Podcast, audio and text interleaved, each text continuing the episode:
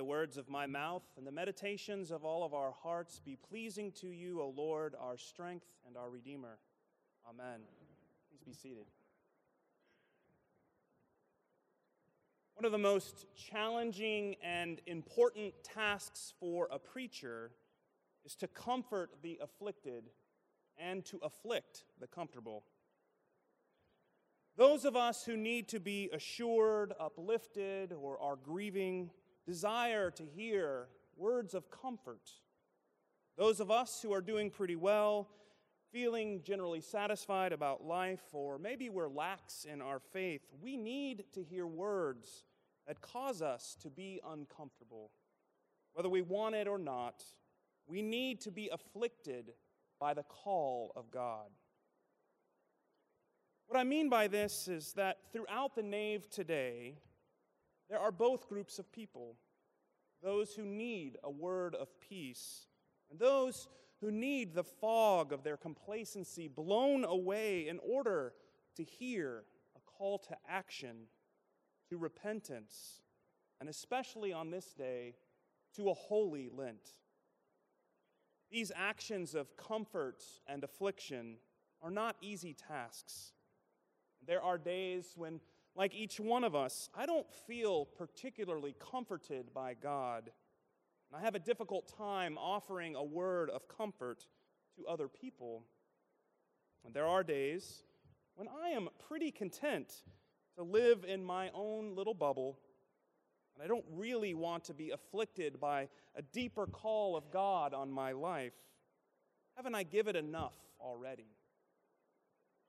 Well, Ash Wednesday is one of those rare occasions when our liturgy and the readings line up not only to accomplish one of these, comforting and afflicting, but I hope both. Jesus says, For where your treasure is, there your heart will be also. He speaks these words during the famous Sermon on the Mount as part of a discourse on moral teaching. Jesus knows that we all struggle to find balance in our lives. When we focus on personal gain, we lose sight of God. When we spend time only with those people who look and act and think like ourselves, we neglect the diverse neighbors we have around the world. His words to us are certainly worthy of our reflection. So, what is it that you treasure? Clearly, there's an indictment here against fattening up our bank accounts at the expense of neglecting our faith in God and service of our neighbor. And while money is a serious spiritual issue that we all need to address, my guess is that for many of us, Jesus' words about what we treasure might refer to something else in our lives. So, what is it that you treasure? What takes priority in your life? As followers of Jesus, we're not to focus on the accumulation of wealth. So, what are the treasures in our life that our hearts should be turned to?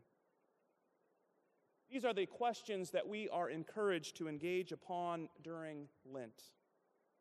It is today, on Ash Wednesday, that we're reminded of our mortality. We'll hear the words Remember that you are dust, and to dust you shall return. We do not do this out of some morbid fascination with death, but rather as a simple reminder that we have come from God, and someday we will return to God. Our lives are a gift, a gift that should be treasured and not squandered. Each and every day is a gift, and Lent is a time of 40 days that we can use each day as an opportunity to examine where our treasures really are. Those of you who garden know that changes begin to occur each and every day towards late spring. The seeds that have been planted sprout up and suddenly begin to flower and fruit each sunrise, all of creation wakes up to embrace the gift of God's day. Watching my children these past few years and their rapid and too fast growth is an incredible reminder of just how precious each and every day really is. Every day they grow a little bit more, they look a little bit different, and they mature more and more. Each day with my son Hill and my daughter Palet is a gift that if I miss out on, I can never get back. Lent is a most appropriate season for taking an intentional look at the gift that each and every day has for us and to see where our treasures truly lie. Many of us will take on a discipline of giving up something for Lent. Now, that something may be a type of food or drink. Chocolate, caffeine, and alcohol are popular choices, I hear. We might choose to give up shopping for these 40 days. Or we might give up a bad habit through intentional prayer, hoping that these 40 days will turn to a permanent change.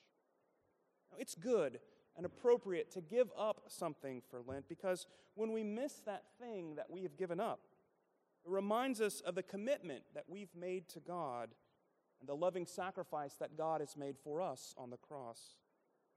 But the purpose is not to suffer for the sake of suffering, nor is it to go on a diet for a Lenten weight loss program, but instead to have a Lenten practice that focuses our attention upon God. We might even think about specifically doing something, getting rid of something in our life that keeps us from a closer relationship with God. Now, another way to approach a Lenten discipline is to take on a spiritual practice. You may already start your day with a short devotional and time of prayer.